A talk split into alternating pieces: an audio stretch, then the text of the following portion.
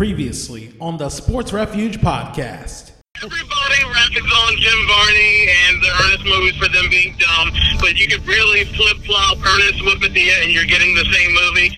From Delaware, almost live, this is the Sports Refuge Podcast. This is the weekly podcast featuring interviews with guests discussing their connection to sports. And now, here's your host, Earl Holland.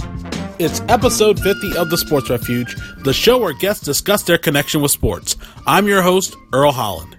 It's been a long ride since I started this show in August of 2018, and I wanted to thank all of the faithful listeners who've tuned in since the beginning, as well as the many guests who've been a part of the show. I look forward to having more great conversations, as well as bringing back some of your favorite guests in future episodes.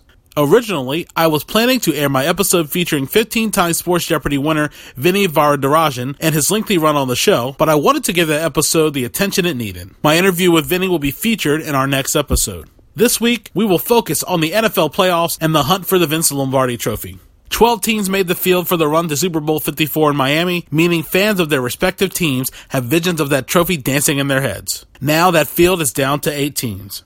In this special episode, I'll be talking with fan representatives of the teams in the playoffs in both the NFC and AFC. The plan was to have this air before the wildcard weekend, but due to technical issues, there was a delay in releasing the episode. As a result of the time spent interviewing this week's guests, I wanted to get all those interviews in the show. Here's a little more about the guests on this week's episode. Representing the AFC is Rick Manick, fan of the AFC North champion Baltimore Ravens. Terrence Blackwell for the AFC East champion New England Patriots, Artie Abbott for the AFC West winning Kansas City Chiefs, and for the wildcard teams, it's Jason Bruce discussing his Tennessee Titans and Andre Smith discussing his hometown Buffalo Bills. From the NFC, is Jill Fredel showing her fandom for her beloved Green Bay Packers, the NFC North champions, Jeff Taviano discussing the NFC East champion Philadelphia Eagles, Edward Holland Sr. and Jeff Scott giving their takes on the NFC West champion San Francisco 49ers, Gavaughn Trower discussing his New Orleans Saints, the NFC South champions, while for the wild card, it's Dave Hudson providing his analysis on the Seattle Seahawks and Deondrea Purnell providing feedback on the Minnesota Vikings. Each of the guests will discuss how they became a fan of their respective teams, their preseason expectations, possible playoff matchups, and their Super Bowl predictions. And now, it's time for the Sports Refuge NFL Playoff Podcast. Deondrea Purnell, a Vikings fan, is here to represent the NFC North team. That division's going to have a lot of teams coming out of there. Of course, the Packers and the Vikings. And I'm glad to have him here on the podcast, and I'm glad that you were able to take time out of your busy schedule. I know a lot of things are going on, but I'm so glad for you to be here, and I'm looking to talk to you a lot about the Vikings and your Vikings fandom as well. Yes, sir. So, Deondrea, how did you become a fan of the Vikings?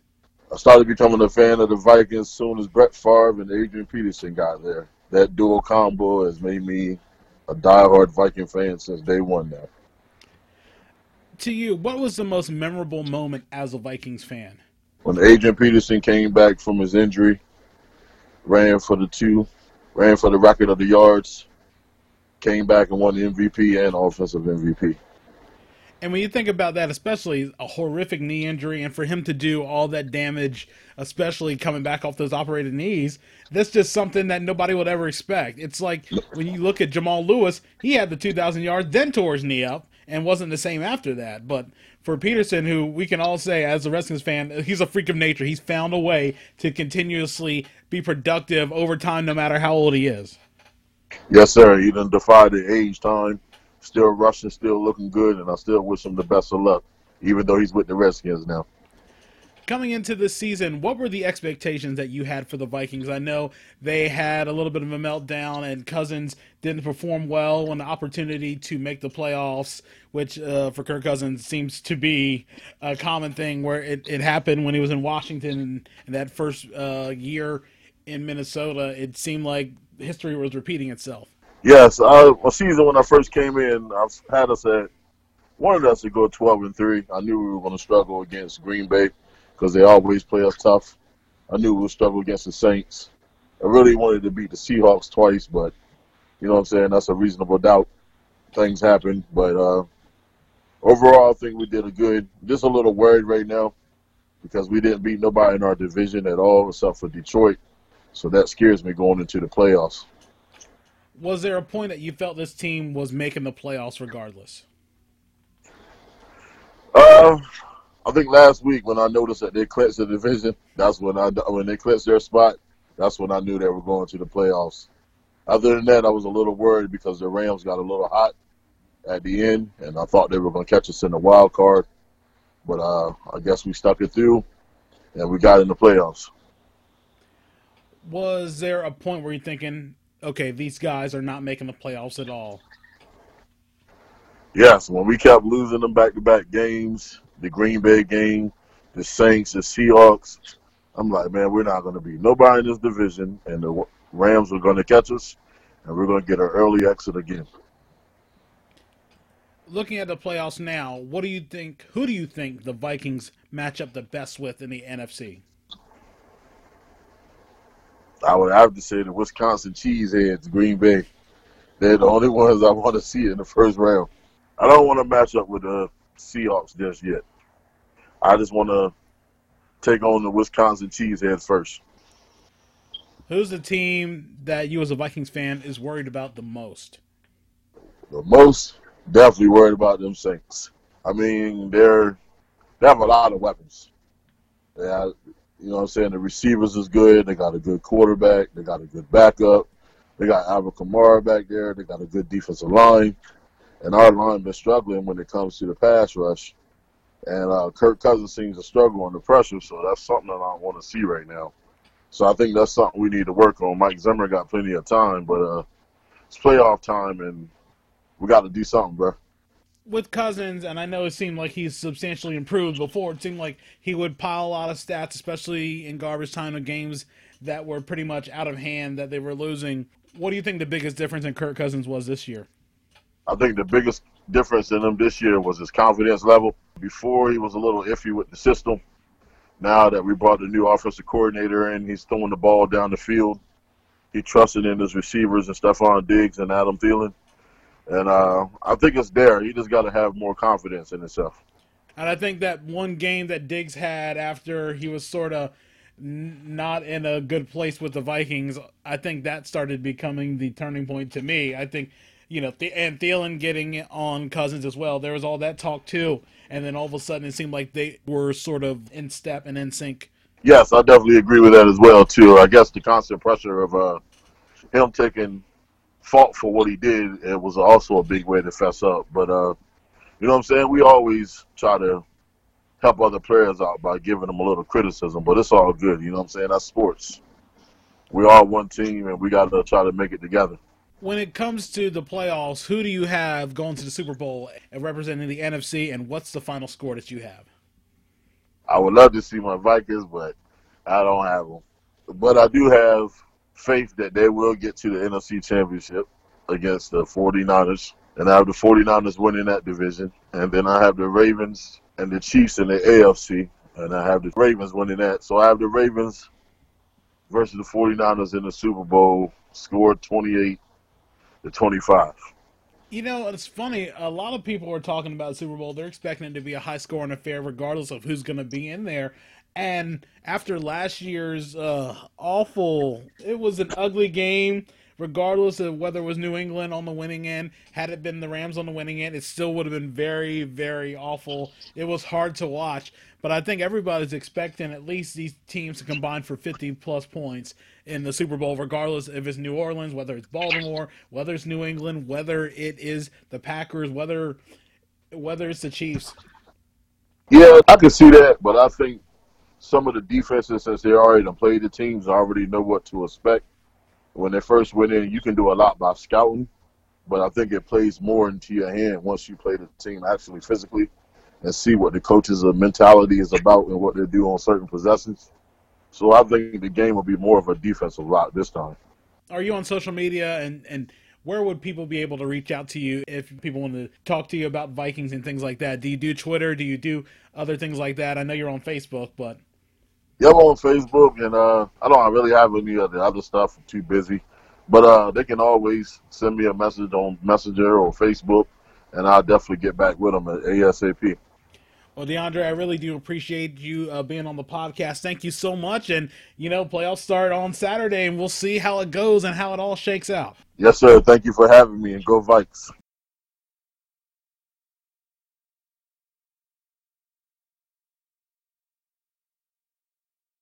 The New Orleans Saints, the NFC South champs, are running roughshod through a lot of the NFL, especially their conference, and they did it on the strength of Teddy Bridgewater while Drew Brees recovered from an injury.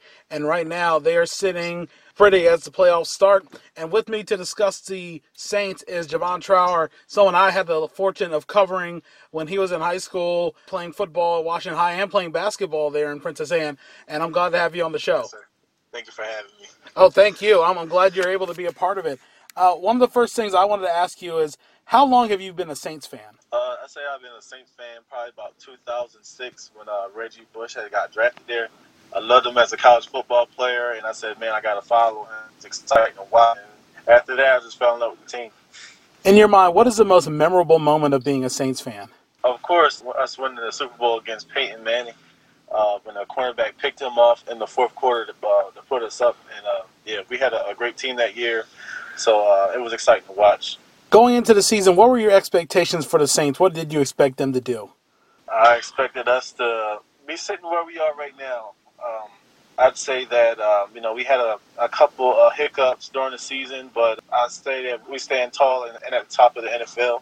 Know, uh, we're like third place right now, whatever have you, sitting tall at 13 and three. So um, I had the the same expectations where we at right now. Was there a point in the season you felt the Saints were instantly going to make the playoffs? Um, no, I say that we uh, like the past five six years we've been having great records and great teams. So um, the depth of our team shows that uh, we come to play and we're a top candidate. So making the playoffs is just a, you know, it's not even the tip of the iceberg. Know, the tip of the iceberg is playing in the Super Bowl for us. So them being humble and having a great team with a great coaching staff, making the playoffs isn't really that big to us. I'd say. Was there a point you were a bit worried that the Saints weren't going to make the playoffs? Well, of course, when uh, Drew Brees had got injured, I'd say probably about week three, and uh, Teddy Bridgewater came in and stepped in. You know, our defense picked up. We were at the top of the NFL in defense at the moment. But, uh, of course, it kind of shook me up because Teddy Bridgewater had uh, been injured and been studying Brees for a while. Him to come in healthy and play big and not lose a game, that's huge for us. So, um, you know, he was a savior of our season, really. With the playoffs about to start, who do you think the Saints match up the best with in the NFC? Of course, we match up with your brother's team, actually, uh, the 49ers. I didn't like how we lost in the last 30 seconds of the game, but that says a lot about us. You know, we um, we can score with those guys, and it was just a full blown out shootout. So um, they have talent, and so do we. If we come to match up, that'll be probably a really good matchup. So I take the 49ers. Who's the team that you don't want to see in the playoffs? Of course, the Baltimore Ravens, the home team. Baltimore Ravens, they are respectfully great offensively and defensively. So um, they're they're a well leveled team, and um, a lot of teams struggle to have that balance. The Baltimore Ravens had depth on the defensive end; they made some moves, and on the offensive end as well as Lamar Jackson's having a great year. So um, for somebody to prepare for them, it'll be highly difficult you know, and that's a team that I do not want to run into. I know with the Saints, uh, Drew Brees is sort of starting to get that reputation like Peyton Manning, where you can put anybody in there and he can make them a star. Just looking at some of the guys from Marques Colston back then to some of the players now, Jimmy Graham didn't look as effective once he left New Orleans, and you just see with Kamara and everybody else, and even the way the offense has been used with Taysom Hill playing a, a bit of a slash, it seems like they just keep rolling regardless of what part it was. Yeah, we have a lot of. Uh, we got to give credit to Sean Payton as well. You know, uh, him, he's a great play caller, and uh, you know, and Hall of Famer Drew Brees. You know, he's a, he's fan, he's uh, spectacular. He's fantastic. You know, when you got a Hall of Famer quarterback and a nice coach, just like Tom Brady and Bill Belichick, you can expose anybody and you can make anybody a star. So um, I have high expectations for our star players playing in the game. Taysom Hill, Alvin Kamara, Michael Thomas, and also uh, a guy that's really coming up is uh, Tre'Quan Smith, number ten. He uh, he makes some great plays also in the slot position. So I'm excited for those guys, and uh, you know the playoffs this year. I think is to be a great year. No games off. You cannot slack off anybody at the moment. Looking at the prediction for the Super Bowl, who do you have coming out of the NFC? Who do you have coming out of the AFC? And what's the final score? Of course, I take my team, but I'm also a realist. You know, it's either who's coming out of the NFC, it'll be the 49ers or the New Orleans Saints. And in the AFC, it's going to have to be the Ravens, Baltimore Ravens. So that's my prediction. And if it's either or, but I would definitely like to see a rematch. But I also would like to see Drew Brees win the ring. But of course, I'll root for the NFC. As I looked for all these different fans around the area, state of Delaware, state of Maryland, maybe state of Virginia, you never know. It's interesting to find a lot of fans of West Coast teams, especially on the East Coast. But I was able to find a few uh, fans of those teams, especially out in the NFC West, including the Seattle Seahawks. And one of them is Dave Hudson of Delmar. And I really appreciate you being on the podcast, coming out here, talking about your teams. And I'm so glad to have you on the show.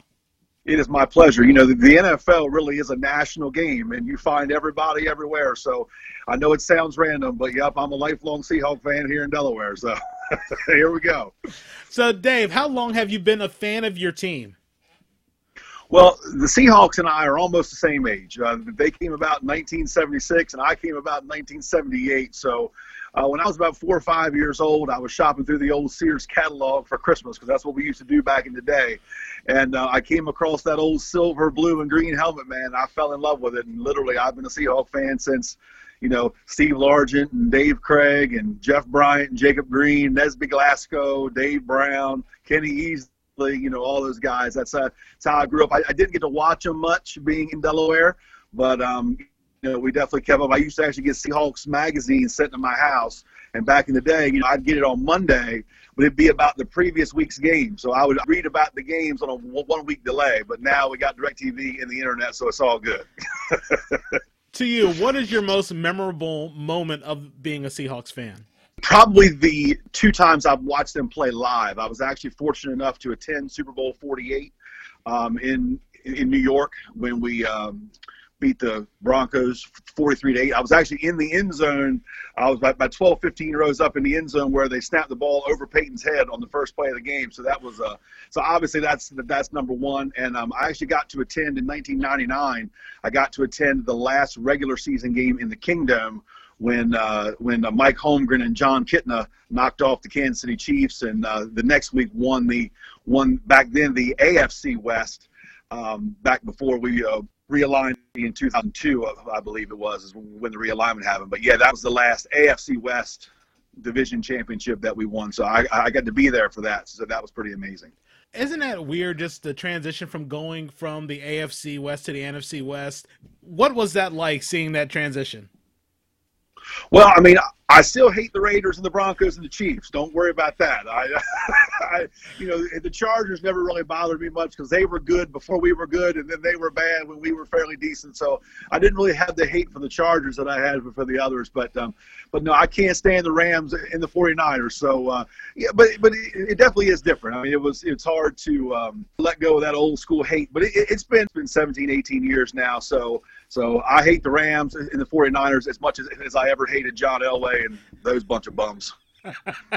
what were your ex- expectations coming into the season? Uh, very low. Um, I, when you have a Pro Bowl quarterback, when you got Russell Wilson, you always expect that you're that you're not going to be terrible. I mean, I didn't I didn't expect to be three and thirteen, but I thought you know eight and eight, nine and seven, uh, something like that. You know, just outside the playoffs, like we were last year. You know, we, we were nine and seven last year and uh, missed the playoffs for the first time you know since uh, 2011. But um, or 2010 actually. But um, but yeah, I didn't expect to be a playoff. You know, maybe fighting for that last wild card. This season has definitely exceeded my expectations quite a bit. Was there a point in the season that you felt the team was going to make the playoffs? Well, probably the high point and the low point were probably all right together in the very beginning. Well, like I said, in the beginning, I, I wasn't expecting much. We came out the first week, won at home by a point over Cincinnati. so you're thinking, man, this is not good. Then went to Pittsburgh week two and one, uh, which was exciting. Then come back home in week three, lose to the Saints without Drew Brees. So it was kind of a. I thought when we, when we beat Pittsburgh, we might have a chance. And then, of course, losing to the Saints without Brees, I thought was terrible. I didn't know then how good the Saints were. But really, week five, when, when we beat the Rams, most people don't realize how much the Rams have owned us since Sean McVay has been there. Um, this year we beat the Rams, like I said, in week five. Had to go four and one for the season, but really and truly, that's the first time we'd beat the Rams in three years. And um, you know they they play us tough. And again, as you saw just just a couple weeks ago, we got boat raced by them again, 20, 28 to 12. But um, but beating the Rams, going five and one, because I always think in terms of 10 wins. You know, you always think 10 wins get you in. If you're five and one, 100 the rest of the season, you're 10 and six, and then you get in. So so once we beat the Rams there in week five to go four and one, um, I thought we had a pretty good shot at that point. Was there a point where you were worried about the Seahawks making the playoffs? Really, just in the beginning. Uh, really, just you know, week one being at home and seeing how much we struggled with Cincinnati, who I, I thought was going to be pretty bad, and then again coming back home in week three and losing to a Drew Brees Saints team. When you're a Seahawk fan, you're used to playing great at home. That's been the mo for quite some time, and that has not been the case this year. Um, Seattle right now is seven and one on the road, which is amazing. You know, you never see that. You know, not playing well at home early kind of gave me pause, but obviously seeing how they rebounded has been uh, pretty exciting, especially how well th- that they have played. What teams do you feel like you match up very well with in the playoffs?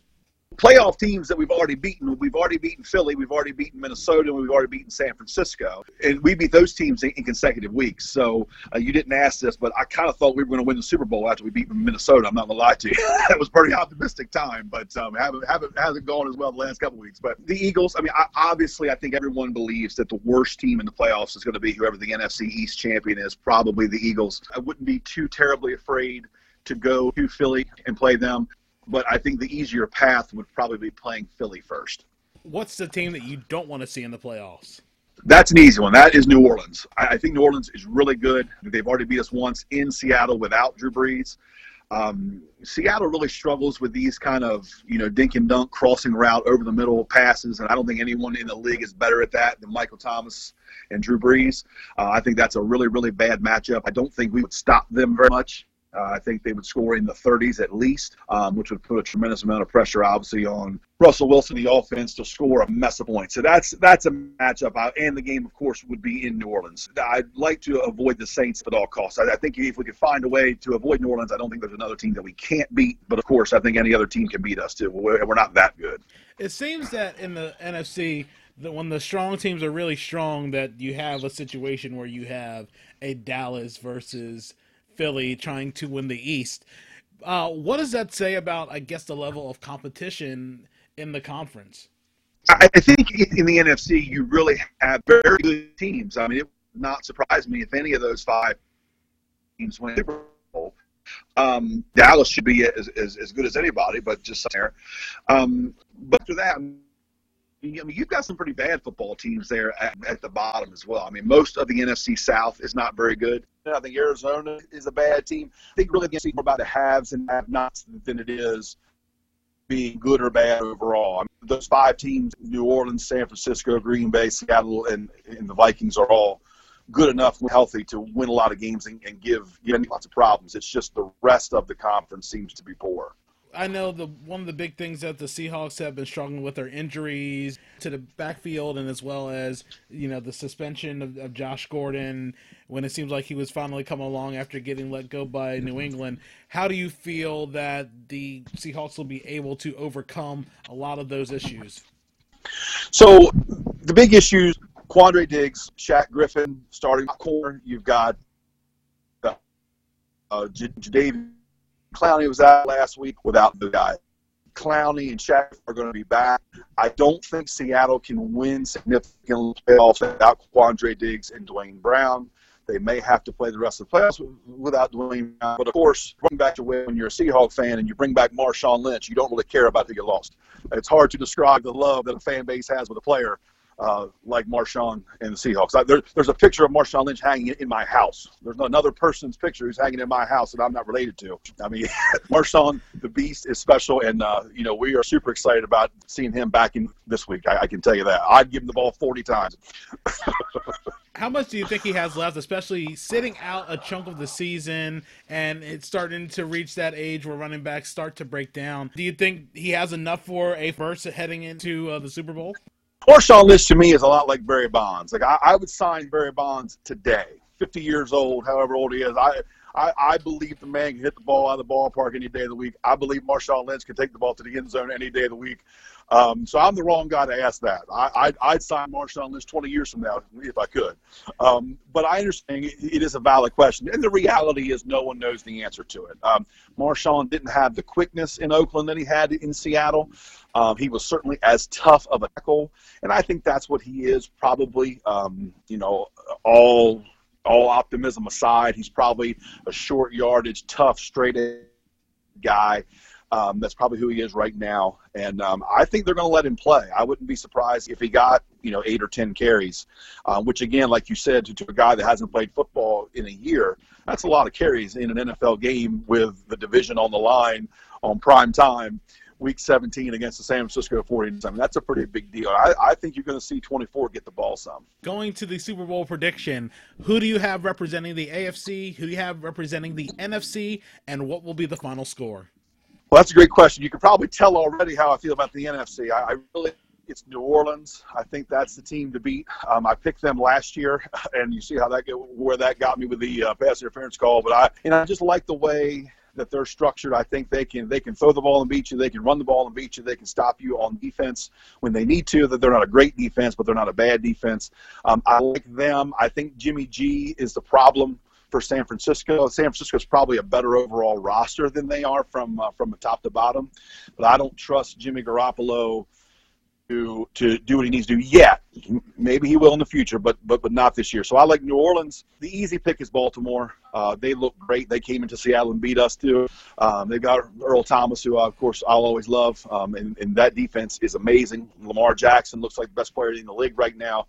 Um, so I'd say Baltimore. Sleeper pick would be Kansas City. I, I do think Kansas City might have something for them. I, I, do think Patrick Mahomes brings something to the table that, frankly, no other quarterback in the league brings. But if you had to, but you ask me right now today, I'm going to say New Orleans beats Baltimore, 31 to 24. I expect it to be a high scoring game, really, between those two, if those two teams match up. But you never know because you can always think the two high scoring teams, it's going to be a de- defensive stalemate. It, hopefully, it will not be a clunker like last year's Super Bowl. Yeah, you saw last year's Super Bowl 13 to 3 against, you know, the Rams who looked like they could score 100 points a game last year and they got held to a field goal in Super Bowl. So you never know. The Philadelphia Eagles are the NFC East champions and of course, it came down to the final game of the season.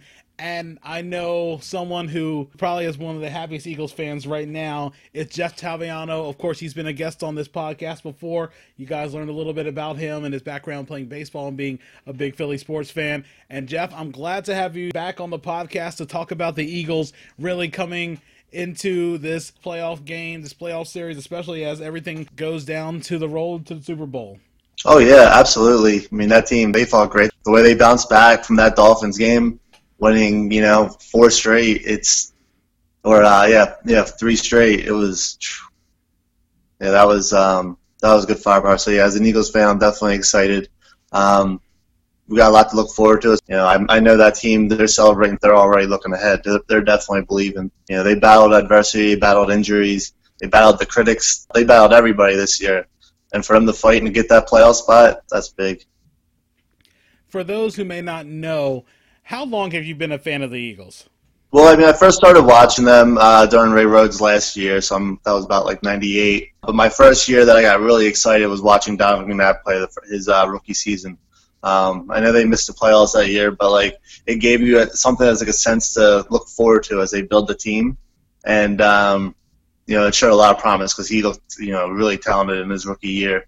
And uh, of course, that sparked a great, great era in Philadelphia sports history with the Eagles and Andy Reid. So yeah, that's kind of where I became an Eagles fan. To you, what's the most memorable moment of being an Eagles fan? And I think I already know what it oh, is. It's definitely a Super Bowl, and um, we went to downtown Philadelphia to watch the game. We were at, I think it's called Tavern Misconduct, which is a big Philly sports bar there. And the atmosphere was just electric. I've never seen a friendlier environment, a happier environment. But yeah, it was it was definitely one of the best times in my life watching the Eagles as far as um, sports enthusiasm goes. What were your expectations coming into this season? Uh, I know after the playoff exit last year and Foles gone, there had to be a lot of focus on whether Carson Wentz would make the adjustments to stay healthy and then to progress becoming a franchise quarterback?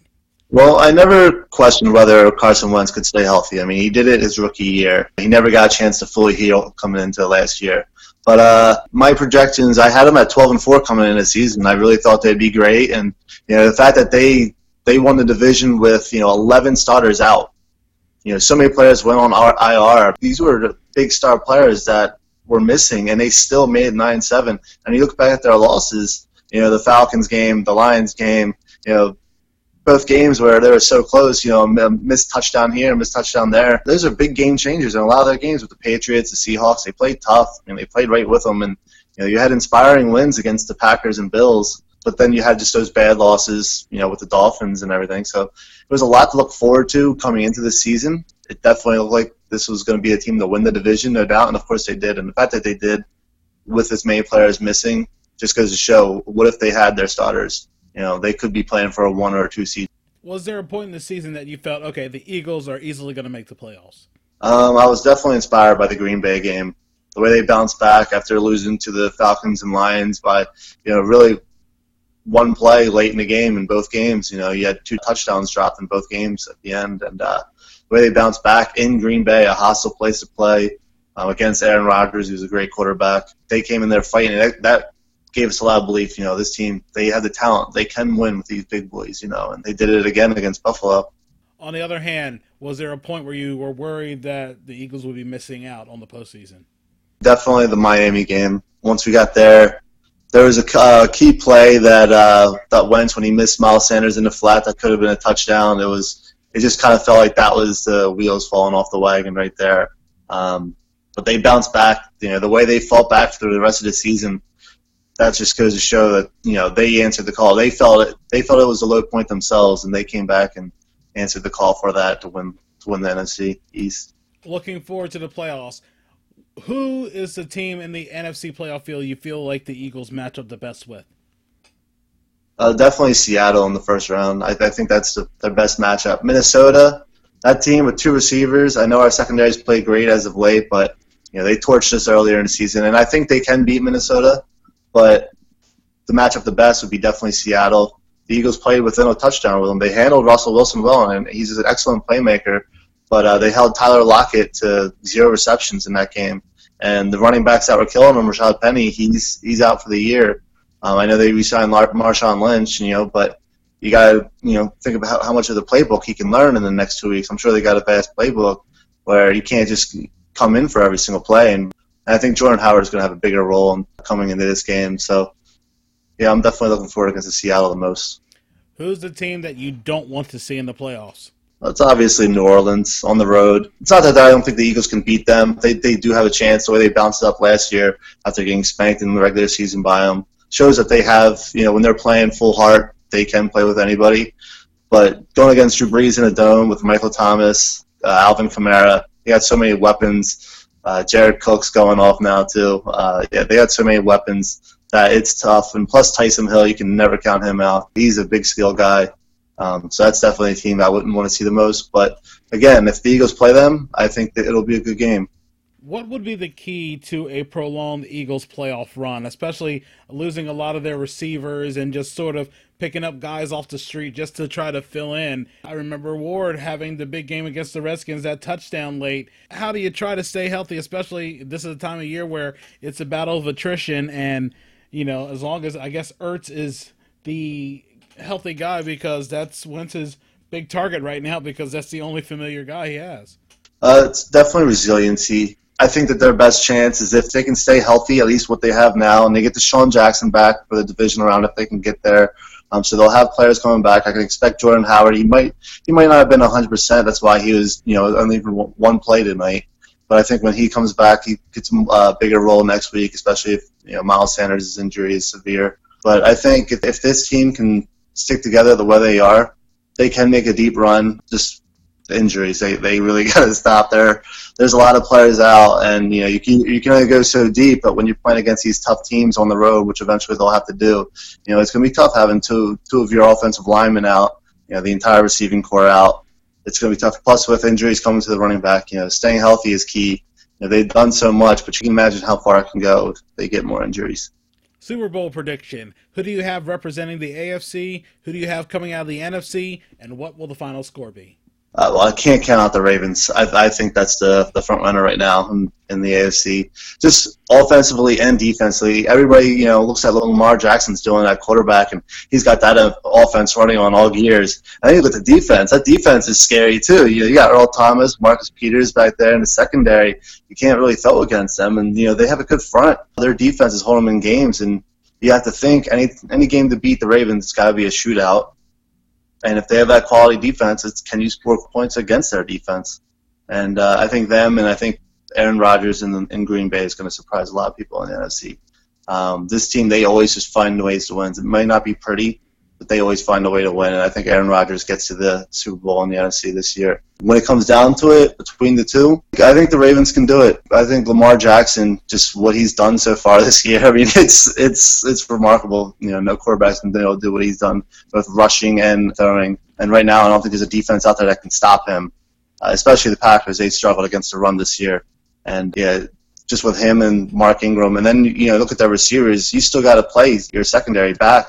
You know Marquise Brown can burn anybody. In you know they got great tight end play for Mark Andrews. That offense is on all gears. To couple it up with that great defense to come back them up, I think that's the Super Bowl matchup, and I think the Ravens are going to win it. In the AFC, of course, the team to beat has to be the defending champions right now, the New England Patriots. And with me to discuss the Patriots is Terrence Blackwell, a contributor to the blog, and as well, a lot of you guys heard his podcast, one of the most popular podcasts of 2019 on the Sports Refuge. And I really appreciate it, Terrence, for you taking time out of your busy schedule to be on the show, and especially to talk about your Patriots fandom, which was something we were going to talk about before. Absolutely. I'm thankful for you having me how did you become a Patriots fan? Oh boy. Um. So honestly, I picked the Patriots off of blind luck. I picked all my favorite teams when I was four years old. I'm 25, so 21 years ago, before Brady had gotten to the league, before Belichick was a coach for the Patriots, my coach was actually Pete Carroll, and my quarterback was actually Drew Bledsoe. I picked the Patriots because my sister and my mother are Dolphins fans, and honestly, I was that kid that would just love to annoy people. And because of that, Miami and New England's always a huge rivalry. They never seem to like each other, as you can know with the game that just happened. Um, so yeah, my mother and sister definitely got a little chuckle out of what happened today. What would you say is your most memorable to be honest. moment as a Patriots fan? Oof. Um, if I had to choose one, it would have to be 2014 Super Bowl. Malcolm Butler, Marshawn had just marched the ball down the field. They were inside the five. Um, and out of nowhere, Pete Carroll does what he does when it comes, even back when he was at USC, where he throws on first and second down inside the three yard line. And um, Bill just happened to be smart enough to know that that's what they do and sent Butler out there to go make a play. It left me speechless.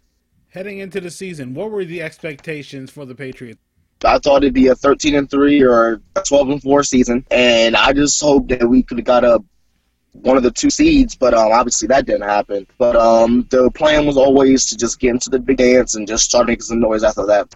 Was there a point in the season that you felt the Patriots were going to make the playoffs? Was there one definitive moment? I would say when we had like our little gauntlet where we had to play the Chiefs, Texans, Eagles, Cowboys, Browns, all those teams back to back to back in that stretch. I said that we could go four and two or three and three. I, I, I would have a pretty good uh, feeling on how our team would be.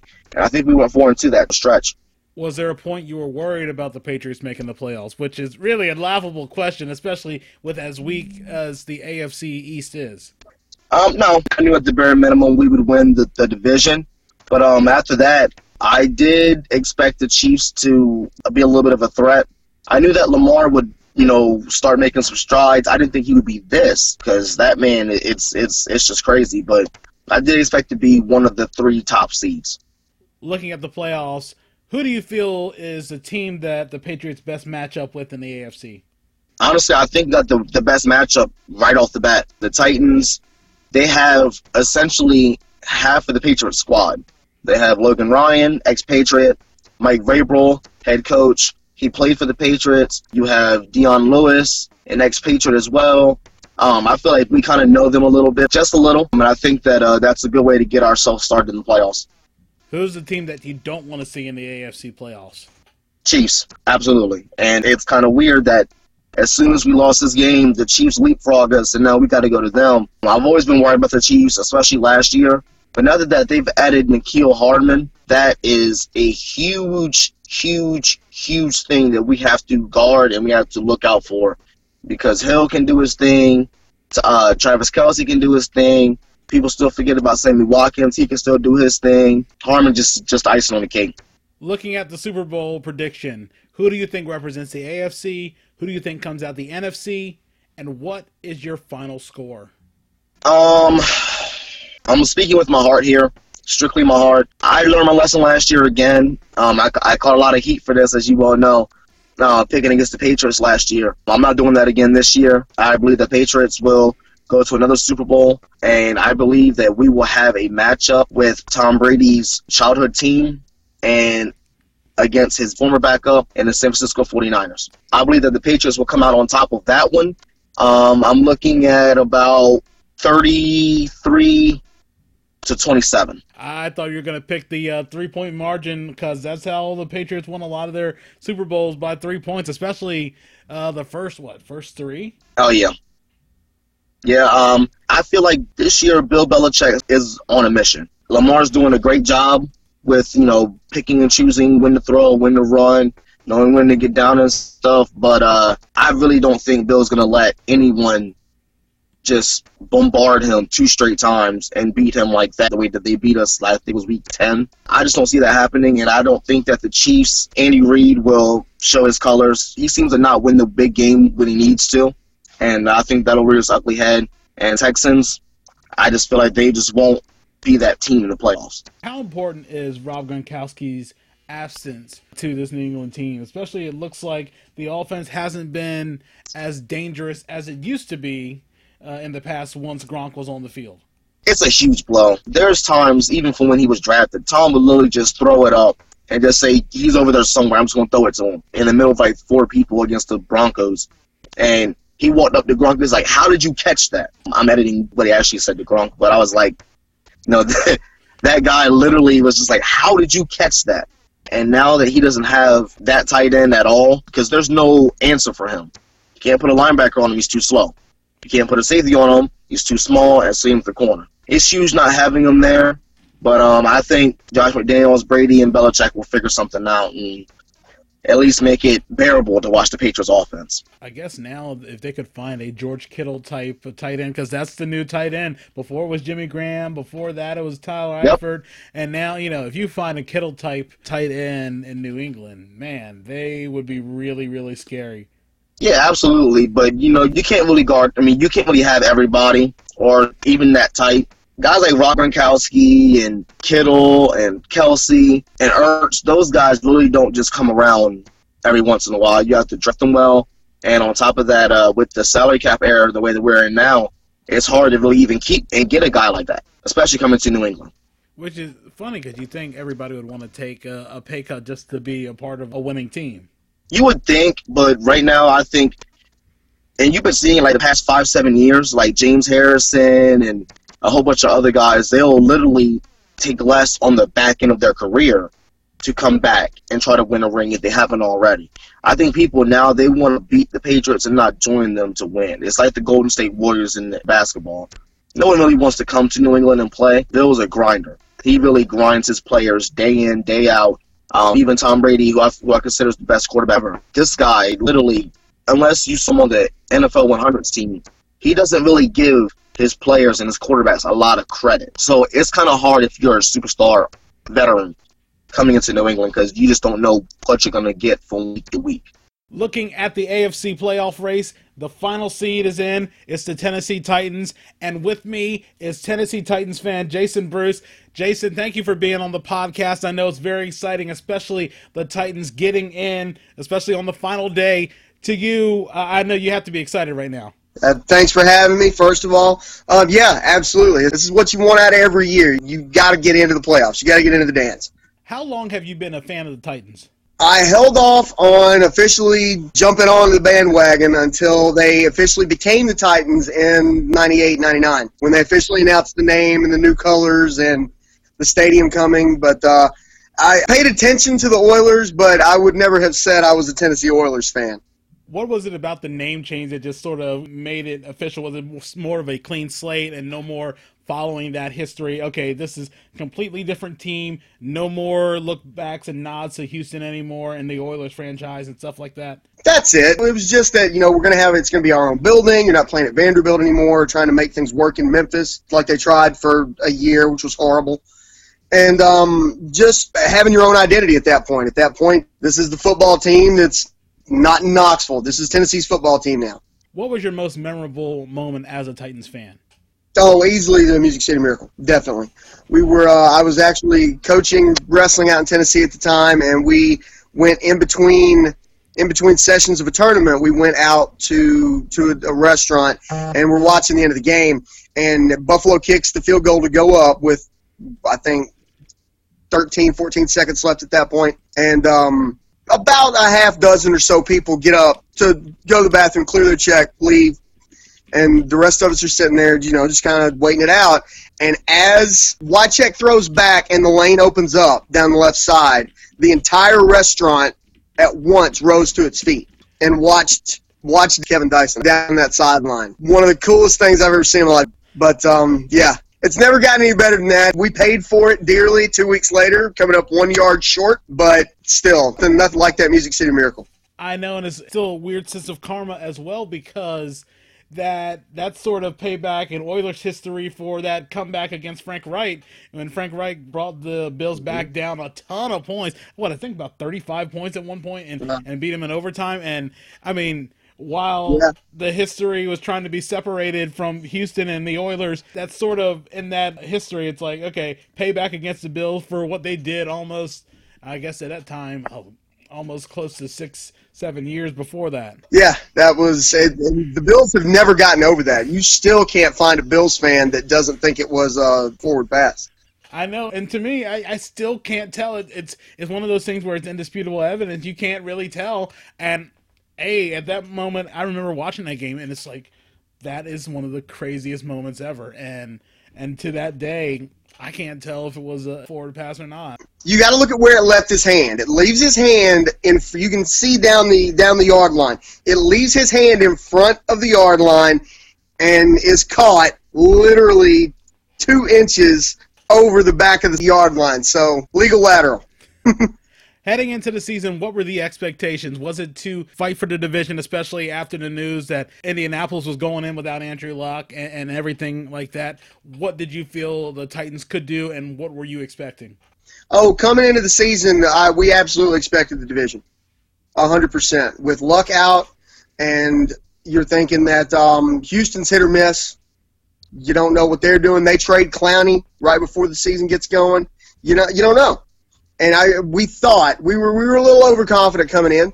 Our biggest question coming into this year was all right, this is make or break for Mariota. We've got to have him. He's finally got to break out, become his own player, become his guy now, and do it consistently. And and it didn't happen. He didn't do it. So if you had gone into this season and told me, you know, Mariota's not going to be your starter in week eight on, I would have thought three and thirteen was there a point in the season that you felt this team's making the playoffs? Was there a point when thinking this team can make a run? After the three in a row, three in a row of I think 12, 13, and 14, we knocked those off. I thought we're in. We're going to get this done. We knew we had to have one out of the two against Houston. I thought we really could have gotten both of them. And then, you know, I knew New Orleans was going to be a tough one, but you've still got a chance to pull that out. And at that point, you're hoping New Orleans doesn't have anything to play for. But the top seed being what it was out in the NFC, everybody had something to play for. Was there a point you were worried about the Titans not making the playoffs? Oh, two and four, easy. Yeah, two and four. I thought we might have been cooked. What team do you feel like you would best match up well with in this whole bracket? You hate to say it, but New England. I, I hope we didn't wait until New England woke up. I think we can put pressure on Brady, and if anybody can put pressure on Brady, you've got a chance going into that game. We're going to go offensively. It's it's on 22. If Mr. December shows up and plays like he can, like a six foot five inch, 250 pound monster can run the ball, we're in great shape there. But I think our best bet is the one we've got against New England. Who's the team you don't want to see in the playoffs? Nobody wants Baltimore right now, and that pains me dearly. I am anti-Raven in every way possible, but um, yeah, nobody wants any of Baltimore right now. You can't touch them.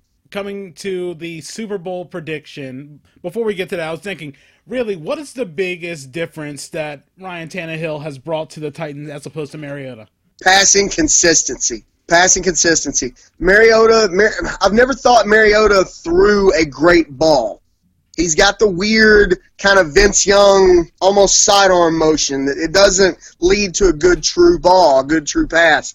Tannehill's, you know, he's your prototypical nice, boring game managing pocket passer, and I love that. Yeah, and I always feel like the fewer turnovers and the fact that if he can just move the ball, and I feel like he's a lot different than the guy he was in Miami, and I think maybe the system wasn't right for him then, and and you look at the Jets and you look at Adam Gase and you think of the offense the Jets are running and and looking at what uh, he ran in Miami, maybe this was a better fit for Tannehill. Especially, I think coming into the league, he was still making that conversion from a wide receiver to a quarterback as well. Yep, coming out of A and M. When it comes to the Super Bowl prediction, who do you have representing the AFC and who do you have representing the NFC, and what's the final score? Uh, as I said, if um, the Titans get a good matchup and everything goes our way this weekend in New England, I think we get past them, and then I think our run dies in Baltimore. And then, unless I would love to see Kansas City and Pat Mahomes get there, I like watching him play. But you got to love the way Lamar plays. If you bet with head instead of heart, it's got to be Baltimore. There's no way anybody gets out of there. In the NFC, it's hard to discount what New Orleans is doing right now. And especially if they go find some kind of a crazy X factor in Antonio Brown, if there's any way they can make that happen, that's a scary, scary offense. So I would say right now, if we had to place wagers, I'm saying Baltimore, New Orleans, and I think Brees gets another one. I think Brees gets the second Super Bowl. Man, you know, and the thing is, I feel like another Super Bowl win for Brees puts him in that echelon that puts him up there with Eli and Peyton. And because everyone talks mm-hmm. about winning one, that might be a fluke. Winning a second one, that's when you start getting talked about in the names of the upper echelon. Of course, right now everybody's below Tom Brady, but he'll be in there with Ben Roethlisberger as well, and that'll be very interesting to what his uh, legacy will look like, especially once he goes into Canton, whatever that is, five years from when he retires. Right at this point, you're thinking him and Brady will play to 50. Hey, you know the way things are going now, modern technology and all that stuff, we might see more of the. Uh, uh, more of the uh, George Blandas and Y.A. Tittles playing for a very long time, especially in this day and age. God, it's crazy to think those guys played that long back then when the safety equipment and everything wasn't nearly what it is now. The Buffalo Bills are back in the playoffs in the AFC, and I know a lot of fans are rejoicing. And one person I think I know is very happy about that is my next guest repping their Bills fandom, Andre Smith, one of my former coworkers at the News Journal in Wilmington. Thank you for being on the show, Andre. I, I really do appreciate you taking time out of your busy schedule to to do this? Oh man, I'm excited. Uh, you know, anything talking Bills, I'm down big time. So, how did you become a Bills fan, and how long have you been a Bills fan? Um, I was born and raised in Buffalo, so you know, I grew up hearing nothing but Buffalo Bills. Um, I will admit that I do have a soft spot for the Indianapolis Colts as well. I'll, I'll, admit that off the top, but the Bills are the home team. Being born and raised in Buffalo, you love the Bills. So you know, I guess I started liking football probably uh, as an eight nine year old. Um, you know, back when I think Joe Ferguson was probably the quarterback of the Bills then. And um, you know, we had season tickets uh, as a young kid, so I was always going to Buffalo Bills games with my dad and my stepmom, and uh, you know, just always loved the Bills. What is your most memorable moment as a Buffalo Bills fan? Oh boy, uh, there are so many. I mean, I've not cried over very many football games in my life, but uh, I think just about every Bills fan shed a tear when uh, Scott Norwood went wide right in Super Bowl 25. I think that's that's the most memorable moment. Um, you know, it's not a great moment, but that's definitely the one that's just always top of mind for Bills fans. Uh, if I had to say the most memorable happy moment probably was when we beat the Raiders 51 to 3 or or the biggest comeback. I mean, there's just so many, you know, there's just so many. Um, Bruce Smith is, is the reason why I wanted to be a defensive lineman. Um, I, I modeled my game after him. There's so many memorable players, so many memorable moments. Uh, you know, nobody circles the wagons like the Buffalo Bills, baby. what were your expectations going into the season? I know uh, Sean McDermott was trying to continue his overhaul of the team following the Rex Ryan stint and and the Doug Marrone stint as well. What were you thinking the ceiling was for the team? Um, you know, coming into the season, Bill fans always kind of have this expectation of, you know, they want to be optimistic and, you know, we're going to make the playoffs. But in the back of your mind, you're just thinking, you know, which Bills team's going to show up from week to week. Um, looking up and down the Bills schedule, I was just looking at some text with uh, with a friend of mine from Buffalo, and I said the Bills were going to be nine and seven and um, I thought that they would get into the six wild card spot. So they achieved a little bit more than that with the fifth spot and, and ten and six. But you know, um, I really thought the toughest part of the schedule was going to be toward the end of the schedule. You know, we started hitting um, Thanksgiving Day with the Cowboys and then the Ravens, Steelers, Patriots. I really thought that was going to be a tough stretch for the Bills, and I thought that was going to be where we really found out if they were going to make the playoffs or not. Was there a point of the season where you thought, okay, the Bills are short shot making the playoffs? Uh, you know, it wasn't really until we beat the Steelers that was kind of the clincher. But you know, you just look at you knew we had a pretty good chance after we beat the Cowboys. We're like, okay, you know, we got out of here. We beat the Cowboys pretty bad. When they played the Ravens to 24-17, I thought, you know, this team is for real. This is the team that you don't want to see in the playoffs. And then when we when we beat the Steelers, I was like, all right, you know, we're in and even when we when we played the Patriots in 24-17, you know, you just you just got this feeling like the Bills could be dangerous in the playoffs. It's not the type of team you want to see uh, with a hot defense and a quarterback that's got some confidence now.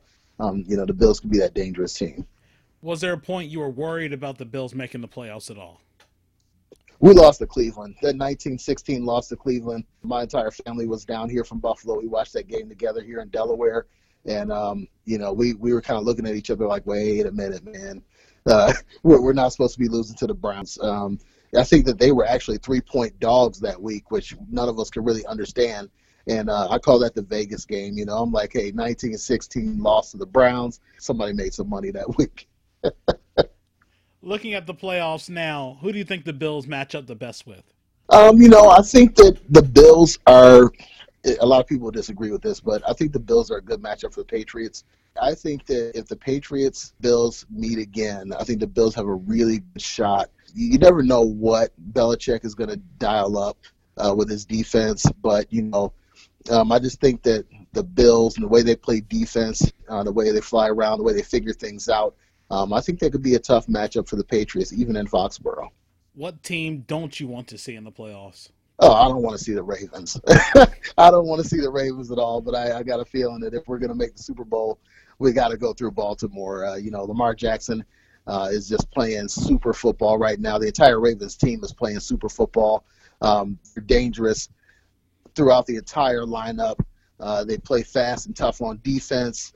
Uh, you know, I shout out to Brandon Williams. Uh, you know, Missouri Southern Lion. Uh, you know, I'm, I'm a Missouri Southern Lion as well, and you know, uh, he, he's just big in the middle for them. So they have a solid lineup. Uh, I think that they would present a, a terrible matchup for the Bills, uh, especially because you know we have some trouble covering tight ends, and and I think that you know the Andrews, um, they really know how to use their tight ends well in that offense. They run the ball well, and you just never know when Lamar is just going to tuck the ball and run. And uh, you know how do you how do you plan for all of that? What do you think the biggest difference between this year and last year was for this Bills team? Uh, you know, it's just the process. I think that last year, uh, you know, Josh Allen was he was just still a young quarterback. He was getting to know himself. He was getting to know his teammates. Um, I think he came out with a lot more confidence this year. Um, that leadership role, he really matured over the course of a year, and I think that's been the biggest difference. Um, you know, we, we knew we were going to have a good defense, but the real question mark coming into the year was Josh Allen and how he was going to perform on a week to week basis. And, you know, I think he's really kind of met the challenge um, that Sean McDermott put in front of him. Uh, he's really just improved on his passing, even with a lack of weapons. I mean, I know, you know, Brown has had a, a good year, and Beasley's been consistent. Um, but you know, they don't really have the game breaker wide receiver that you know a lot of the Bills Mafia we call it in our in our Facebook group. We just don't have that one receiver that you know you can just throw the ball up to and he's going to go get it. Yeah, I think Josh Allen's been the biggest difference this year for us, and, and I think he'll be a difference for us in the playoffs as well. When it comes to the Super Bowl prediction, who do you have coming out of the AFC? Who do you have coming out of the NFC? And what is the final score? Woo! Um, so that makes it hard because you know the journalist in me definitely wants to pick with my head. Um, but you know, if I pick with my heart, I'm saying the Green Bay Packers and the Buffalo Bills, and I'd say uh, the Packers are still they're I think they're farther ahead right now than the Bills. I would say it would be a a 30 to 20 Super Bowl win for the Packers. But you know, you never know. I think Baltimore is pretty good in the AFC. So if it wasn't the Bills, it would probably be Baltimore and uh, a Packers versus Ravens Super Bowl. I think that would be out of sight.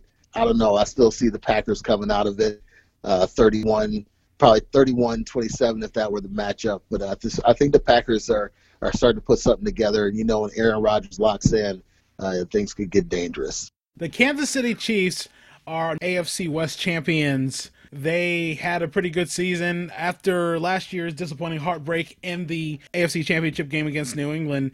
And they're looking like they have a chance to vie for another Super Bowl again. And with me to discuss the Chiefs is Artie Abbott. How are you doing today, Artie? I'm doing good. How are you doing? I'm doing absolutely great. Thank you for coming on the podcast and discussing your Chiefs fandom and as well as giving your take on the team this year. Absolutely. How long have you been a fan of the team? Uh, so I started watching football when I was nine years old. Uh, my mom was a Joe Montana fan, um, and not a lot of people remember, but he retired from uh, Kansas City after the 49ers. Um, it's like 93, 94. Uh, he retired from Kansas City, and I just that's when I started watching football, so I just stayed with him. I, I remember those teams, Marcus Allen too, after he had left the Raiders, and man, so many guys, Neil Smith, yeah. uh, Derrick Thomas.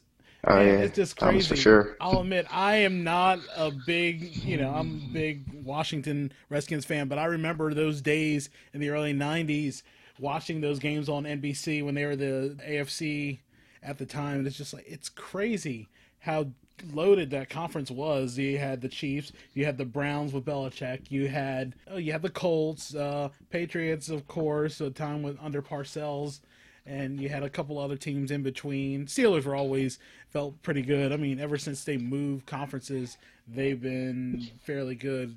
Except for maybe Yeah, yeah. in the '80s, or other than that. But to you, what was your most memorable Chiefs moment? Uh, just recently, 2016, the uh, Texans playoff win, uh, 30 nothing. Kansas City ran the opening uh, kickoff back. Uh, that was the first win we had, uh, playoff win we had since that '94 season. So it was long overdue, long overdue. Chris, crazy. I remember uh, Marty Schottenheimer, Dick Vermeil, Herm Edwards, all those guys in between before Andy Reid got there and sort of changed things around and, and got them back to their winning ways. When Andy Reid was hired, what were your thoughts on that? I mean, uh, Andy's always been a good regular season coach. I know he's had some um, some time management issues and maybe not the best playoff record, but I mean, I feel like he got us over the hump. Really, uh, good play caller uh, for the most part. So I was pretty excited to see him in there. What were your expectations coming into the year, especially after seeing how close it went down to the wire in the AFC Championship game, it going into overtime and everything? Were there Yeah, they- thoughts of a hangover? I didn't think so. I was uh, pretty high on them. I mean, I felt like you know we were coin toss away from the Super Bowl last year. I feel if we get the ball first, uh, we drive down and score like Brady did. So I had some high expectations. Uh, I knew we had uh, Spags on as a DC coming in, and some other defensive players that were gonna hopefully get the defense over the top. It took a little while, but they're looking pretty good now. So uh, I had some high expectations to definitely at least win the AFC West again and make a run at the AFC Championship. Was there a point in the season where you felt the team was going to make the playoffs easily? Um, there's a couple. Uh, the Ravens win, even though it was early in the season, because the Ravens had blew out their first two competitors. I mean, the Ravens were looking good early, so the Ravens win was a big one. And then just watching the rest of the AFC West struggle, uh, the Chargers weren't, you know, doing as good as they should have been. Um, the Raiders, and then the Broncos with Flacco. I thought Flacco maybe would change that around, but uh, that didn't work out. So Uh, for the most part, you know, just watching the AFC West struggle, I, I thought we could win the uh, conference pretty pretty easily. Did you feel at a point there was a chance where Kansas City might not make the playoffs?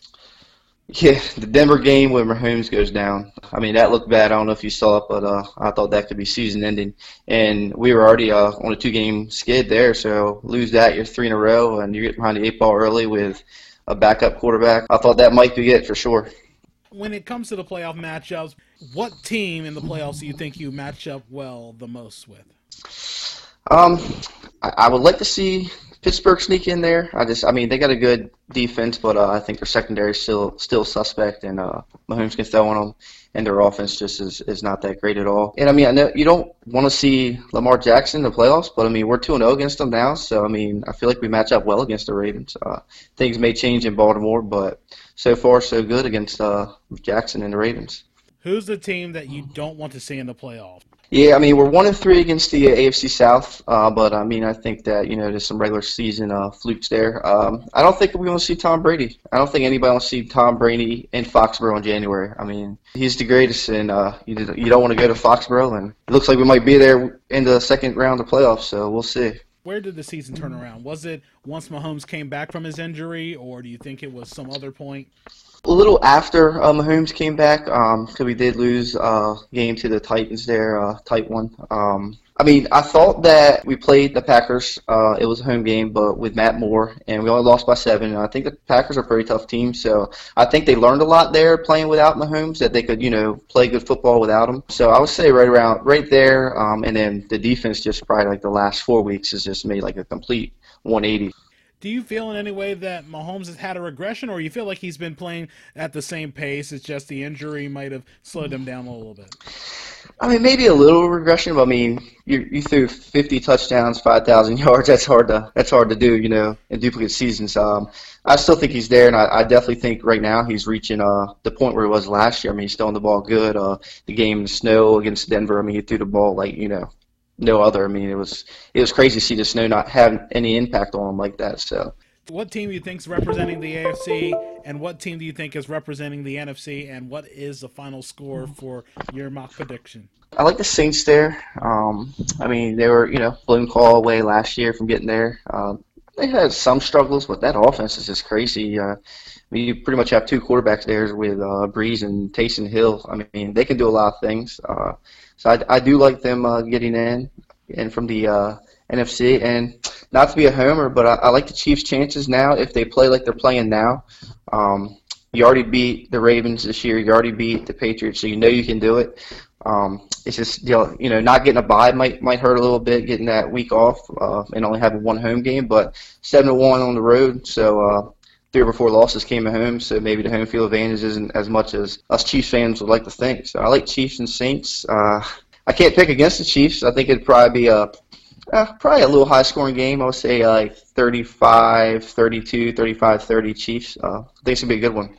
And it seems like when it comes to sports, and especially any sporting event between two high-scoring teams, it ends up being a defensive uh, event. You have low-scoring right, games yeah. and things like that. Everybody can just look back to last year's unfortunate Super Bowl, just where you thought you're going to have two teams probably combining for 100 points, and they don't even combine for 20. Yep, it was uh, definitely a Super Bowl changes things, but it should be a good one if that's it. Chiefs Saints, that would be. A, I think that would be a pretty entertaining game to watch for sure. The Baltimore Ravens are the top seed in the AFC, and they've had a pretty dominant season, especially on the arm and leg of Lamar Jackson, who's a potential MVP candidate. And with me to discuss the season that the Ravens had is Ravens fan Rick Manick. How are you doing today, Rick? Oh, doing great, Earl. How are you? I'm doing absolutely fine. Thank you for taking time out of your busy schedule to be on the podcast and discuss the Ravens getting started, how long have you been a fan of the Ravens? Oh Lord, I go back to the Baltimore Colts uh, when I was growing up. Uh, the Johnny Unitas days uh, when we actually uh, lost to the Jets, that heartbreaker. I was two years old, going way back. The greatest game ever played, 1958, I believe.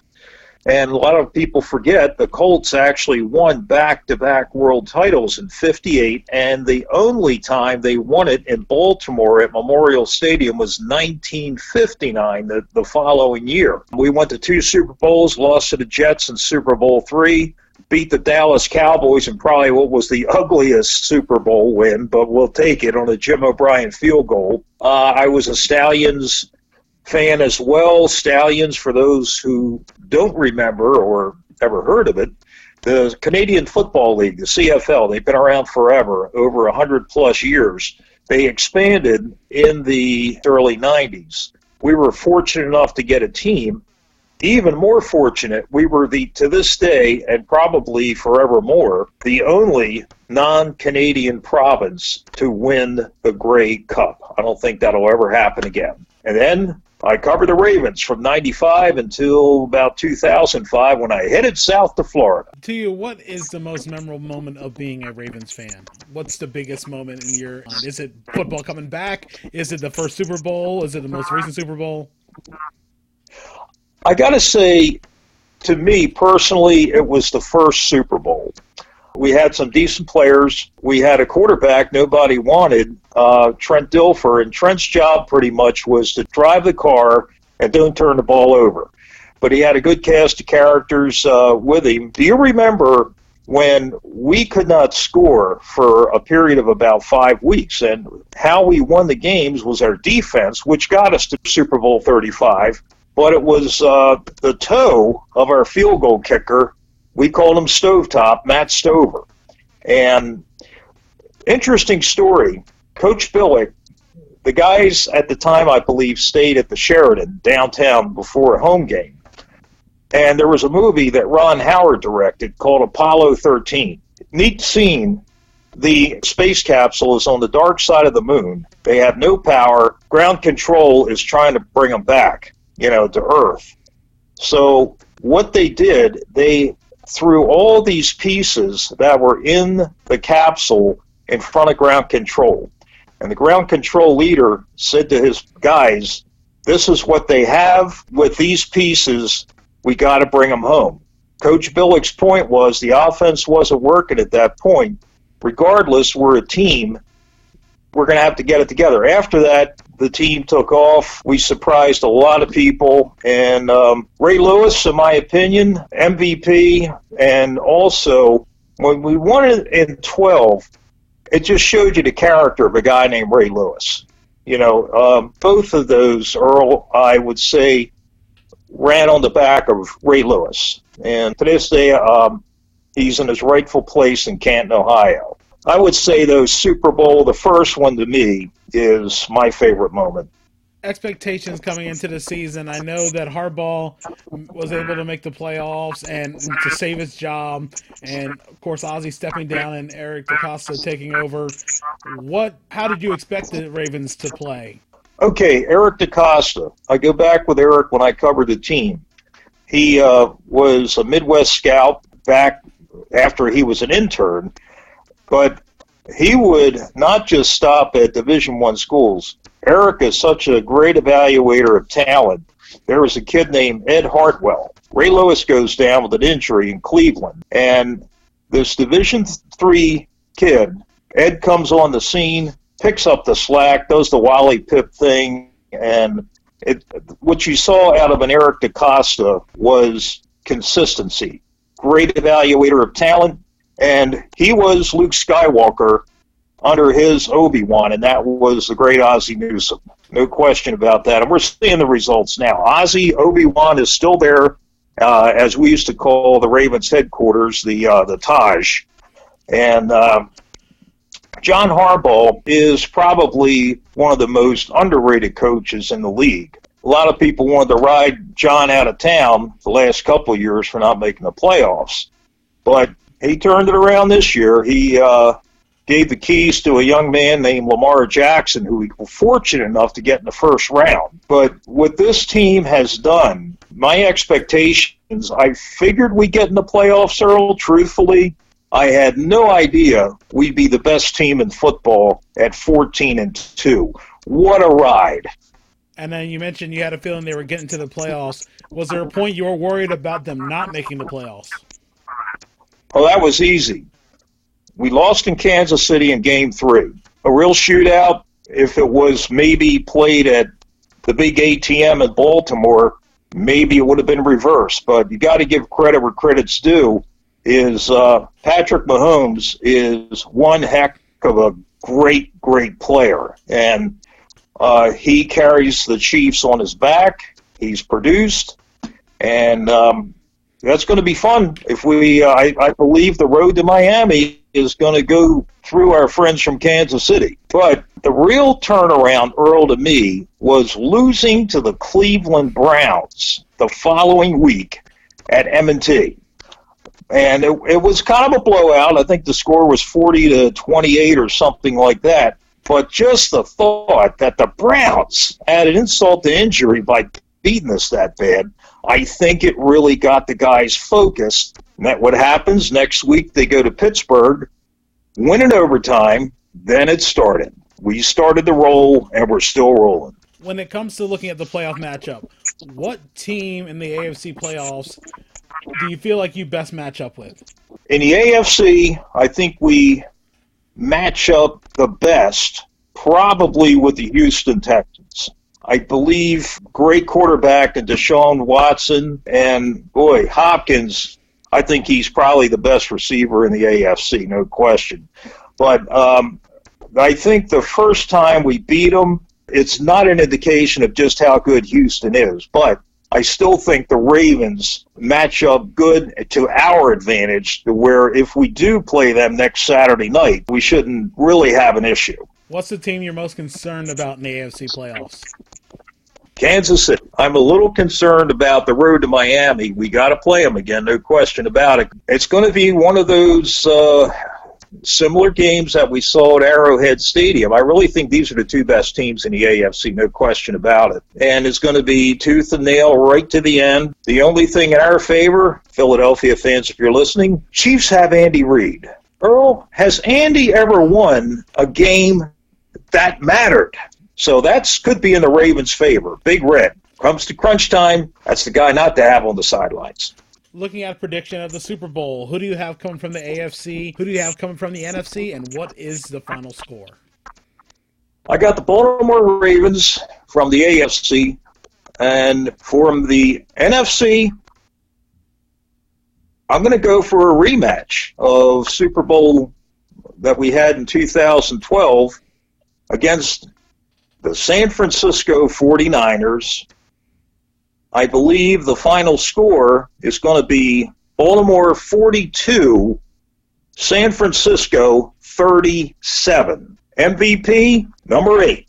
And I'm not talking Cal Ripken. You know who I mean. It's interestingly enough that a lot of people are saying Raven Saints when you look at the things because everybody thinks that Garoppolo's too inconsistent, but they feel like the Saints have shown they can play without Drew Brees, and that it could be basically a a battle of gunslingers come Super Bowl time. Oh, that would be sweet. Yeah, there's no question about that. But um, you know, the NFC though, Earl. Getting back to them a little bit, we haven't touched on that real quick. Um, did you ever foresee three quality teams and four count Seattle, and let's go to Minnesota. Five out of the six teams, and that division that the Eagles are in. Nothing against the Eagles, but let's face it, I think they're one and done. Uh, but the other teams in the NFC, uh, that's they're they're showing pretty good dominance over there compared to our record in the AFC for the most part. Jill Fredel, a lifelong Packers fan. Thank you for taking time out of your busy schedule to be a part of this interview. How long have you been a fan of your team? I have been a Packer fan since birth, Earl. When you're born in Wisconsin, uh, you are born with green and gold blood, so it's in our DNA. So I have four brothers and a sister, my dad and my mom. My mom actually was born in Illinois, but she became a Packer fan by marriage. And so we were all uh, Packer fans from birth. And I remember there was a final album that came out. Ray Scott was the longtime Packers announcer, and it had all of his famous calls from those great Packer teams of the early 60s. and my brothers and I would reenact uh, Bart Starr uh, with that quarterback sneak during the Ice Bowl, uh, getting into the end zone behind Jerry Kramer and Chuck Mercein on top of him with his arms extended with the touchdown call. And we would reenact that as Ray Scott uh, had that call for the Packers. It's just so famous. So yeah, Packer fan since birth. I was about to ask uh, your most memorable moment for your team. Would that be the one, or would the later Super Bowls with Brett Favre would those count? the best moment as a Packer fan. Uh, I actually went to the Super Bowl um, 45 in Dallas when the Packers played the Steelers. Uh, two of my brothers and my nephew and I went. My brother bought the tickets. We stayed with a friend of his in Dallas. So we were actually at the game, and the Packers uh, beat the Steelers. We were. It was the fourth quarter. The Steelers had the ball with about two minutes to go. The Packers were up 31-25, and I looked down the row, and my brother is in prayer. So I know you know, and Ben Roethlisberger had the ball in his hands, and we were all just like, just third down, fourth down, and then we just we were jumping up and down, hugging each other. All the Packer fans were going crazy. That stadium was filled with Packer fans and Steeler fans uh, because both of those teams travel well, and everybody wanted to be at that game. And we stayed at that stadium for like an hour afterwards. I swear we were one of the last people to leave, and just to have those pictures to see the confetti fall, to see um, Aaron Rodgers become the Super Bowl MVP, to see Roger Staubach bring the Super Bowl trophy, the Lombardi trophy. We always think that belongs to us as Packer fans. And to see it handed over to the Packers in person, that was my best moment as a Packer fan by far. Heading into the season, what were some of the expectations that you were having? I think our expectations were in transition. Obviously, we had a terrible season last season. I think our expectations were, my expectations as a fan were maybe we can get into the playoffs. Um, we knew we were going to have an improved defense. We went out in free agency and got the Smith brothers, and we thought I thought the defense would be better. We had some young uh, players in the secondary that were coming along. And then when you have Aaron Rodgers, you always feel like you're in it. And obviously, when we're Aaron Jones has come on uh, as a superb running back. Uh, so we thought we had the pieces there, but wasn't sure with the new coach, with Matt LaFleur, how they were going to come together. So I think my expectations were, you know, maybe we can sneak into the playoffs. I thought that was that was my expectation as a fan. Was there a point in the season where you felt your team was going to make the playoffs? I think I think the first moment was when we went to Dallas and really dominated the Cowboys team. Now the, now you see what the Cowboys are, and they're kind of a pretender. But to go on the road early in the Matt LaFleur regime and go in and really dominate that team. You know, we won 34-24, a little bit closer at the end, but the Packers really dominated physically. I thought the Cowboys on that day, and then I think the second time that I really started to believe uh, when when they got to 10 wins. I think um, any team, any NFL team, when you can get to 10 wins, you are pretty much assured a playoff spot. And the Packers got to that 10th win pretty early. They beat the Redskins, and that was the 10th win. I thought, I think we, I think we're, I think we're in. We're going to make it.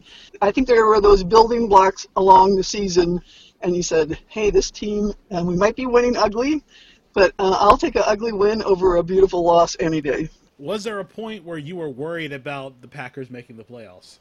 I think the biggest worry came during that very ugly loss to the Chargers on the road. I thought the Chargers have been been playing basically road games all season, even in their own stadium, and it was dominated by Packer fans. And the Packers just they looked slow. They looked, you know, not focused. I thought that was a really bad win against a kind of inferior Chargers team.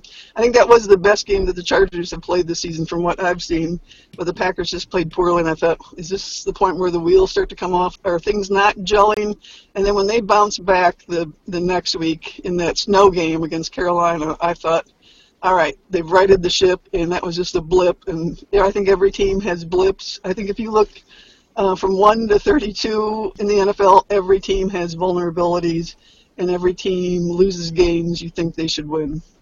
What team do you feel that the Packers match up well with? I think obviously we match up well with uh, Minnesota. We've beaten them twice, and just last Monday night really dominated them in Minneapolis, which I think was just a tremendous um, credit to the team and to the coaching to go in there and just physically manhandle the Vikings. I thought was very impressive on the road. You know, in a game that's going to decide the basically decide the division. uh, or at least give the Vikings a chance to win the division. I think that was a superb win. So I think we really match up well with the Vikings. I think we can the Packers can both run on the Vikings and sneak in some passes, and I think defensively we match up pretty well with the Vikings as well. And and now we know if we do play them in the playoffs, it will be at Lambeau, and I think that gives us another advantage. What's the team that you hesitate to want to see in the playoffs? I do not want to see San Francisco again. I think the Packers do not match up well against them. I think they have those inside defensive rushers against the Packers guards and center, and they obviously just manhandled them in that game at San Francisco.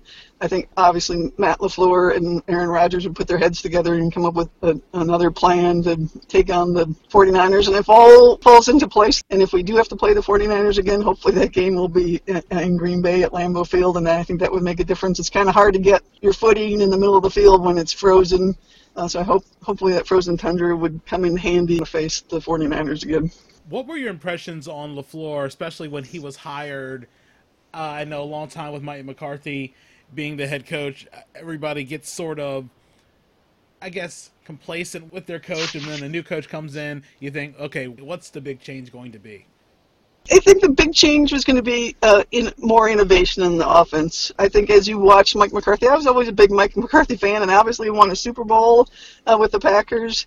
But I think one of the things he did not do was to innovate, and you've seen that in the NFL. You have the run pass option. You have more running quarterbacks. You have more jet sweeps. You just have more things, more misdirection. Defenses are so fast, so good. You have to come up with something um, that will be different and I think if you give any NFL defense, give those coaches time to look at an offense, they're going to figure out a way to at least stop one thing that your offense does. I think Matt LaFleur, I have been very impressed with how he game plans from game to game. Uh, Bill Belichick says as well, you have to find the weakness in your opponent and attack it. And I think that's what Matt LaFleur has done. He hasn't just handed the ball to Aaron Rodgers and say, go out there and win the game for us, because some teams are going to be weak against the run so Aaron Jones is close to a thousand yards. He he could hit um, 20 touchdowns um, this season. They have uh, used, um, I think, uh, just a better variety in their offense with Aaron Jones and Aaron Rodgers and um, and Adams. Uh, you know, I wish they had a little bit stronger tight end to take advantage of the middle of the field. I think we just don't have that um, tight end who can really move and exploit the middle of the field. But I, the Packers are now using Adams in the slot and, uh, and, and taking advantage of that on those crossing patterns. That seems to be where a lot of weaknesses are in defenses are in the middle of the field. So I think the Packers have figured out some ways to do that, and I really credit Lafleur for, for doing that. That he he does, I think, does innovate his game plan from game to game. Maybe we're not blowing people out like the Packers used to do, but I'll take a 2015 win every day over a 34-30 loss going to the Super Bowl predictions, I know a lot of times people will pick their team to go on to the Super Bowl. Who do you think will represent the NFC? Who do you think represents the AFC? And what do you think the final score will be? I did not believe at the beginning of the season that the Packers would go to the Super Bowl. I thought the playoffs would be good, but I am not going to bet against them at this point. Uh, I, I am going to pick the Packers. I think, especially if the playoffs um, go through Lambeau Field that just gives them an advantage both from a, a, running game perspective. I think the Packers have a very strong offensive line, and you get those frozen fields, and if you can push the you know the defenders out of the way and make room for Aaron Jones, he Packers can exploit I think any defense that would come into Lambeau Field. So I you know I think the I think the, the you know the, the trendy pick is to take San Francisco or New Orleans because they're so fast and uh, they seem to be good across the board. But I think the Packers are good across the board, so I'm not going to bet against my Packers. I'm going to take the Packers from the NFC, and then I'm going to I'm going to take the Chiefs from the AFC. I think they uh, have proved that they can play on the road with anybody, and they're probably going to have to do that, and they'll probably have to you know win three games to get to the Super Bowl. I think with that quarterback, Mahomes, uh, he is outstanding. He can move. He can play in all sorts of weather. You look at the snow games they've played in and rain. And I think, you know, he missed a couple of games, so he's a little bit fresher than some other quarterbacks um, because he had to sit out. And I think that defense is improving. So I do. And Andy Reid, again, is I think another coach who can innovate and exploit a defense's weaknesses. And I think he's going obviously going to have to do that Uh, you know, he's going to have to either play New England or Baltimore, but I think they have the ability to, to hang in there. So I do like the Chiefs. I'm going to go against some of the trends and uh, pick some teams. So I think in the Super Bowl, we're going to have a rematch of Super Bowl two when the Packers play the Chiefs, and I like the Packers to win uh, 31-25, the same score that the Packers beat the Steelers. So I'm gonna, I like that score, so I'm gonna choose it again. The San Francisco 49ers, they've really been one of the best teams in the conference all year long, and one of the people who will talk on it is Jeff Scott, who has been on the show before, and you know, a diehard 49ers fan. He jumped at the chance when I put out the post on social media about representing the teams. And Jeff, I'm glad to have you here uh, to talk about the 49ers this season. It's nice to be back, Earl. Thank you for having me. Oh, yeah, no problem. For those people who may not have heard your previous episode, how long have you been a fan of the Niners? I'd say for over 20 years. I've been a fan pretty much my whole life because there was uh, no Ravens growing up. You know, both you and I are from Maryland, and uh, ever since the Colts slinked out in the uh, early 80s, we didn't have the Ravens growing up, and I didn't have any desire to be a uh, Redskins fan, you know, since so uh, growing up we had the um, 49ers with uh, Jerry Rice and Joe Montana. It's just, you know, seeing Jerry Rice, he reminded me so much of Cal Ripken with his hard work ethic. So it was just an easy decision to become a 49ers fan. What is your most memorable moment as a 49ers fan? wow, just the many Super Bowl wins of the early 90s you know, watching them play, especially one of them when Steve Young took over as the quarterback and Joe Montana went to the Chiefs. And they just continued to steamroll everybody in the 90s. That's probably got to be one of the biggest. And Frank Gore, those are some of my earliest and continuing memories of the 49ers. Also, when I got uh, my starter jacket in the 90s, I uh, really loved that. And they're starting to come back now. Was there a point in the season that you felt the 49ers were going to make the playoffs? Uh, that 8 0 start. And then we lost to the Seahawks with that squib kicked. But I knew we were going to make the playoffs when we had the 8 0 run. That was just magic and made up for the past three seasons where we started horribly and continued to have those horrible runs. With such a strong start to the year, I guess, was there a point where you were worried about the Niners making the playoffs? Not at all initially, what were your expectations coming into the season for the Niners? No one was expecting 8 0 start. I was looking forward to seeing um, Kittle with his continued runs. Breida continued uh, factor for me. And um, when I found out we got Coleman, I was looking forward to that. And seeing Garoppolo, just a whole bunch of injuries. Uh, and Garoppolo only got to play in like two games last year, I believe. And just to see him come back um, stronger this year as he's continuing to improve, I'm looking forward to turning my daughter into a 49ers fan and uh, that's going to be a long continuing tradition. I'm hoping to start in our family. Looking at the teams in the playoffs, who's the team that you feel the Niners match up the best with? I think the best game we played so far this year has been with the Ravens. To be honest, it was 20 to 17. We played against the Seahawks and barely lost to them, and we didn't have Kittle or Emmanuel Sanders. Who's the team that the Niners match up with in the NFC? The NFC, um, it's a hard show. I would always say maybe the Packers, but they crushed them when they played them because they have a good team. Who's the team that, as Niners fans, you guys don't want to see again in the playoffs? Hmm. The Saints. Drew Brees has a cannon, and they have a lot of weapons. Yeah, and I think especially looking at New Orleans and how the Niners eked out that game, and then the turnaround against Atlanta, it makes you sort of think: was that game against the Saints? did they get so high and then fall into that trap game against the Falcons? That's true. You know, and I was able to watch the games against the Saints, but uh, that I didn't get a chance to watch the game against the Falcons. But they barely beat the Saints. You know, it's just so much offense in that game, and we won with our pass and the run. But our strength is our running backs in our run game because we have three running backs that we can go with: Coleman, Mostert, and Breida. But you know, it depends on sometimes what quarterback you're going to get. Jimmy G is he going to throw four touchdowns or is he going to throw two interceptions? Sometimes it just depends.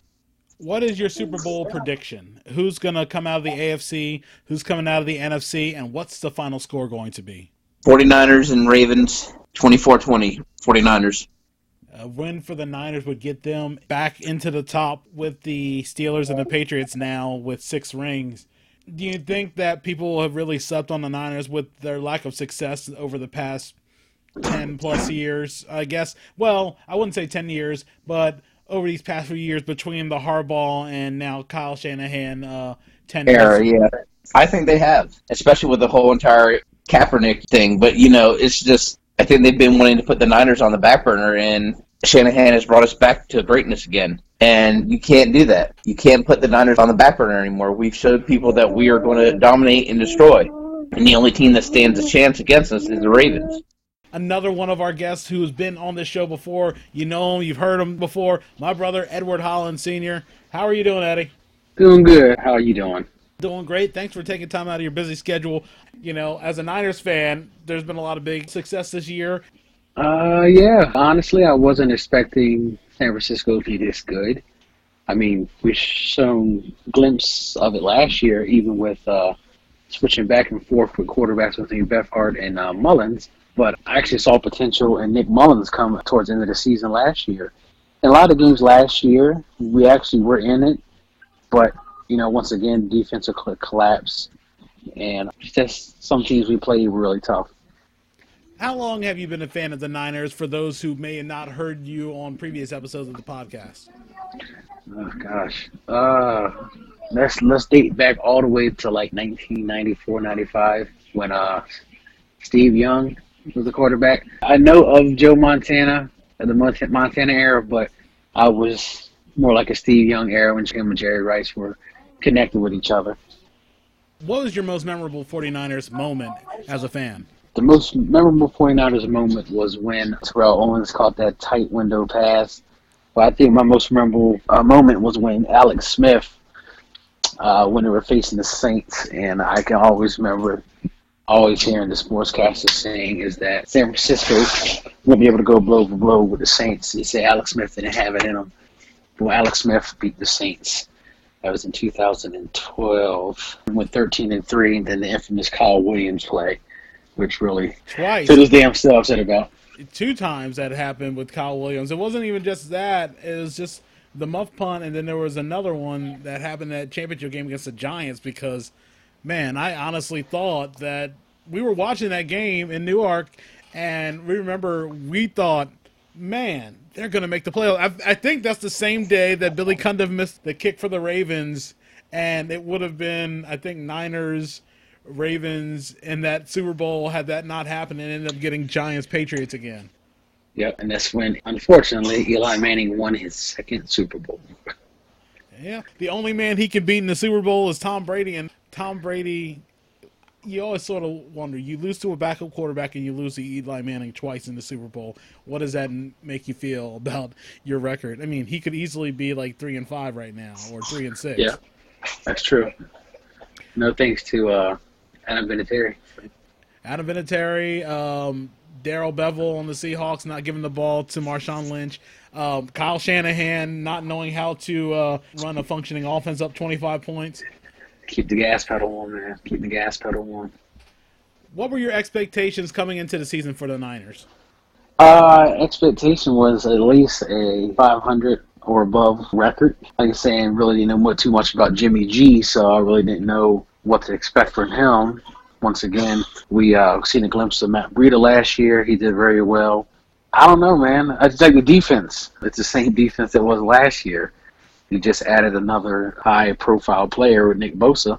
And um, you see the front line is doing their thing. But as the past couple of weeks, the expectations of that uh, secondary, which I was kind of worried about, is showing its, its ugly head again this year, i.e., the last drive with the Falcons and the uh, last drive with the Seahawks was there a point of the season that you felt that the Niners were going to the playoffs? And I know that's fairly easy once they ran out eight wins in a row, barring some epic collapse. All they had to do was win at least half or a third of those games, and they were going to easily get in the playoffs with 10 plus wins.